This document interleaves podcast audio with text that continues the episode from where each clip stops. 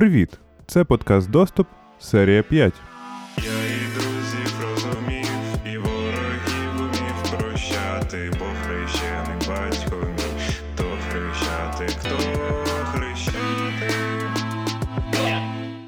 З незвичної заставки ви вже змогли здогадатись, що сьогодні у нас необичний епізод. Причина така, що нещодавно в Києві був День города, і я вирішив з цього приводу поцікавитися, а які є технології, як вони пов'язані з містом, і що взагалі там по smart city. По smart city в цілому, і що у нас є з цим в цьому напрямку. Тому сьогодні епізод, де я не є взагалі ніяким експертом і взагалі просто, типу, поцікавився, що взагалі є. Зробив маленьке дослідження, почитав різні статейки і хочу з вами з ними поділитися. Під мелодійний хрускіт скла нового велосипедного моста, під відбійні молотки шулявської розв'язки та кашлю благородних киян від смогу будемо сьогодні говорити про технології і про Smart City 3.0. Але спочатку давайте розберемося, як взагалі до Smart City 3.0 дошли. І що це таке ваще. Поїхали. Якщо діяти в звичному форматі для цього подкасту, а саме нема часу пояснювати, треба все об'ясняти, то Smart City це, коротше, коли ти береш якусь технологію, прикладну або електронну, ну тобто сенсори чи там якісь програми, застосовуєш її в якійсь сфері міста і робиш так, щоб від цього всім було трішечки лучше, чим раніше було. Звичайно, що все не так просто, і Smart City 3.0 з'явилось не від великого щастя, а радше від еволюції. Практичне застосування такої концепції виявилося набагато складніше, ніж можна уявити. Ідеального варіанту розумного міста ще не знайдено, і це еволюційний пошук, який буде тривати, поки будуть з'являтися нові технології. Коли ми говоримо про Smart City, ми говоримо про інтернет речей. Коли ми поговоримо про інтернет речей, ми говоримо про Smart City. І з появою доступного 3G не треба було бути генієм, щоб подумати, що давайте ми просто візьмемо дуже багато сенсорів, які будуть передавати дані через мобільний інтернет, все поміряємо, і ми спасемо місто від всіх проблем. Але важне уточнення, що на кожну проблему треба накидувати свій окремий набір сенсорів. Перед очима пролітають неонові вивіски, кіберпанк здорового чоловіка, все дуже інтегроване, все дуже підключене між собою, все бігають дані, красиві кабеля, світяться, ну, коротше, кайф. Сенсори напихують трьох типів: ті, які є детектори, які дивляться про присутність якоїсь аномалії в системі чи її відсутність, та, наприклад, про фізичне те, що хтось зайшов в здання. Трекери дивитися, що де хто є, фізичні всякі об'єкти і літішки, та моніторинг здоров'я, деградацію інфраструктури, ну цього всього. Дійсно, такі сенсори є основою великої кількості інфраструктурних рішень для міста, як то моніторинг повітря, трафіку чи якоїсь кримінальної активності. Але є одна проблемка, що якщо ти точково напихуєш багато сенсорів, які між собою ніяк не общаються, або общаються, але були напихані для того, щоб просто були, тому що модно, тому що City, то твій кіберпанк здорового чоловіка швидко перевертається в що? Правильно, в кіберпанк курільщика. Тому що все, що ти можеш зробити з такою кількістю сенсорів, це констатувати проблему. Але розуміння від того, що як її вирішити, стає не менше. Якщо ти ставиш сенсор в сміттєвий бак, щоб розуміти, наскільки він заповнений і коли його вивозити, то ти можеш налагодити систему логістики. Але ти не можеш зрозуміти, як і чому така кількість сміття потрапляє в бак, чи воно сортується, і як зробити це краще. І на мою думку, такий підхід є лише боротьбою з наслідками. Концепти будущого з середини 2005 року виглядали так, що ви прокидаєтесь, у вас кафан робиться самостійно, підігрівається підлога, машина прогрівається, сама під'їжджає. Якщо починається дощ, то парасолька сама відкривається. Все дуже умне, все понімає, що куди. Якщо ви їдете на машині в Starbucks, то машина сама замовляє вам каву. Така собі утопія айтішника міленіала. Кляті мініляли. Але така візія майбутнього, яке стає як дуже красивим і блістящим, тому що є дуже багато сенсорів, які общаються між собою, і які вміють в базовий штучний інтелект, на мою думку, в контексті розвитку міста є чуть-чуть провальною. Першу чергу, тому що для міста часто проблема і вирішення не в технологіях, а в плануванні. Розвиток міста має залежати від розвитку громадян та тих людей, які приїжджають в це місто, та має фокусуватися на нас тому, щоб збільшувати людський та соціальний капітал. Вирішення соціальних проблем та проблем навколишнього середовища за допомогою міських політик є стартовою точкою до кращого міста, а не врив зразу в технології для поиску рішень. Як ти знайдеш рішення, якщо ти не розумієш проблеми? До такої моделі Smart City є ряд випросиків. Баланс між залученням інвестицій та вирішенням проблем міста. Баланс між тими, хто користується даними, які збираються сенсорами. Бізнес, держава, спільноти. Який між ними баланс та як він визначається і як його розподіляти. Економічний розвиток чи економічна стабільність. Що по приватності, чи враховані риски з об'ємом інформації, яка обігається, і чи зберігається право з людиною бути виключеною з цього обігу. Тут прямо одразу влітає цитата CEO of Sidewalk Labs. Це така контора, яка знаходиться в парасольці брендів Alphabet. Ну, тобто Google. От. Коротше, пан Деніел каже, що не можна попадати в ту пастку, яку ми попадаємо кожен раз, коли шукаємо нові варіанти, як розвивати місто. Що не можна сприймати місто як високотехнологічний острів. Його треба сприймати як простір, який відображає характер тих людей, які в ньому живуть. Пошук відповіді на це та інші питання постійно проводиться, але я власне веду до того, що не можна включати в City тільки технологію, а й не включати людину.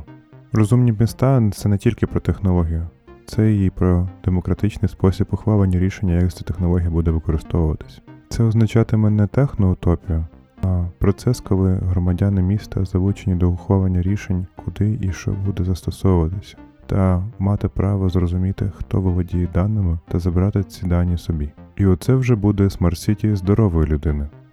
Логіка Smart City 2.0 є в тому, що є підготований список технологічних рішень для конкретних проблем міста. Формуються альтернативні варіанти, і вся логіка зводиться до того, щоб стимулювати населення думати над тим, які можуть бути переваги, які недоліки, і, чи окей це буде технологія, і давати свій зворотній зв'язок. Консультації з громадськістю завершуються, влада робить тендер, технологічні компанії пропонують практичні рішення, той з них перемагає, проєкт втілюється, громадськість продовжує консультуватися на етапі впровадження проєкту. Всі хепі. Прикладом може слугувати реконструкція затоки в Торонто. Там ті ж самі Sidewalk Labs її реконструювали, і вони кажуть, що головне в процесі розробки була інтерактивність, що вони не читали методички по дизайну, як робить вафти крафтові, а дуже багато комунікували, збирали зворотній зв'язок, консультувались постійно з усіма зацікавленими сторонами. Якщо ж мова йде про централізовані рішення щодо базової інфраструктури, то тут влада має завжди думати над тим, щоб залучити якомога більше акторів для того, щоб вирішити це питання, а не просто тупо взяти і зробити. Тру розумні міста 3.0 повністю відійдуть від точкових рішень і будуть орієнтуватися на системні. Вони матимуть відкриті стандарти, щоб забезпечити інтероперабельність між різними системами, різними сенсорами, різними технологіями та різними учасниками екосистеми розумного міста. Вони не надаватимуть преференції якомусь виробнику обладнання і будуть фокусуватися на найкращому благу для всіх, а не на конкретній бізнес-вигоді. Вони будуть ділитися своїми рішеннями не тільки на рівні міста, а на рівні країни і рівні світу, для того, щоб створити ще потужнішу і єдину екосистему. Вони будуть розумніші щодо персональних даних. В них буде політика розуміння необхідності відкритих даних і їх вигід, але одночасно і повага до громадян. Вони будуть ще гнучкішими та ще більш орієнтованими на спільнотворення, на створення нових можливостей та реалізацію змін в екосистемі розумного міста. Ну і, звісно, в них буде 5G. Нельзя не зайти в інтернет, щоб нічого щось не прочитати про 5G. В Америці там взагалі типу постійні гонки за 5G, хто перший впровадить, National Pride. Перша історія про Huawei і про його бан на території Америки і Європи, а друга історія про особливості та виклики впровадження 5G. Перша історія стара як світ, вона про демпінг і загрозу конкуренції. Власне, історія така. Є такий виробник собі електроніка різної, який називається Huawei. Він китайський і начебто афільований з китайської влади. Huawei, крім смартфонів, виробляє ще всяке телекомунікаційне обладнання. Воно дешевше, ніж в конкурентів. Деякі люди почали панікувати, що якщо дешеве обладнання Huawei почне застосовуватися в розгортанні 5G, 5G інфраструктури в різних містах, то це може створити для Китаю критичну перевагу та можливість для маніпуляцій. Це офіційна версія, і там таке завертілось. Коротше, Huawei перебанили де тільки можна і не можна. Хто працює з Huawei, той зрадник, з Google їх виключили, це сложно. На фоні триває американсько-китайська торгова війна. Коротше, щось странне. Але суть в тому, що 5G почали розганяти як інструмент великого впливу, який критично може вплинути на майбутнє і розстановку сил. Це просто такий собі автоп, цікавий в контексті того, що як всі речі між собою пов'язані, і що вивада на технологію сьогодні є більшою перевагою, ніж гроші та ресурси людські. В будь-якому випадку це дивний прецедент, який може створити багато питань щодо швидкості розвитку технологій і впровадження, тому що зараз всі почнуть один одному ставити палки в колеса. І так і будемо сидіти на ужасному повільному LTE. Друга історія внутрішньоамериканська. Там ребятішки, які займаються погодою, кажуть, що 5G і його частоти можуть конфліктувати з датчиками, які стоять на супутниках, які займаються погодою. І якість передбачення погодних умов може скатитися назад на 40 років. І отут тут вривається цей дивний елемент гонки за 5G, тому що всі телеком-оператори сказали, ні, це все фейк-ньюс, це якісь застарілі технології, які нікому не потрібні. Нам нужен 5G срочно. І це абсолютно протилежне від того, що ми хочемо від розумного міста 3.0. Тому що тут стратегічні рішення важливі для всіх приймаються похабцем та для бажання досягнення якоїсь ірраціональної мети. Потенційна можливість пропустити якийсь великий шторм і не побачити його завчасно, або бистренький інтернет.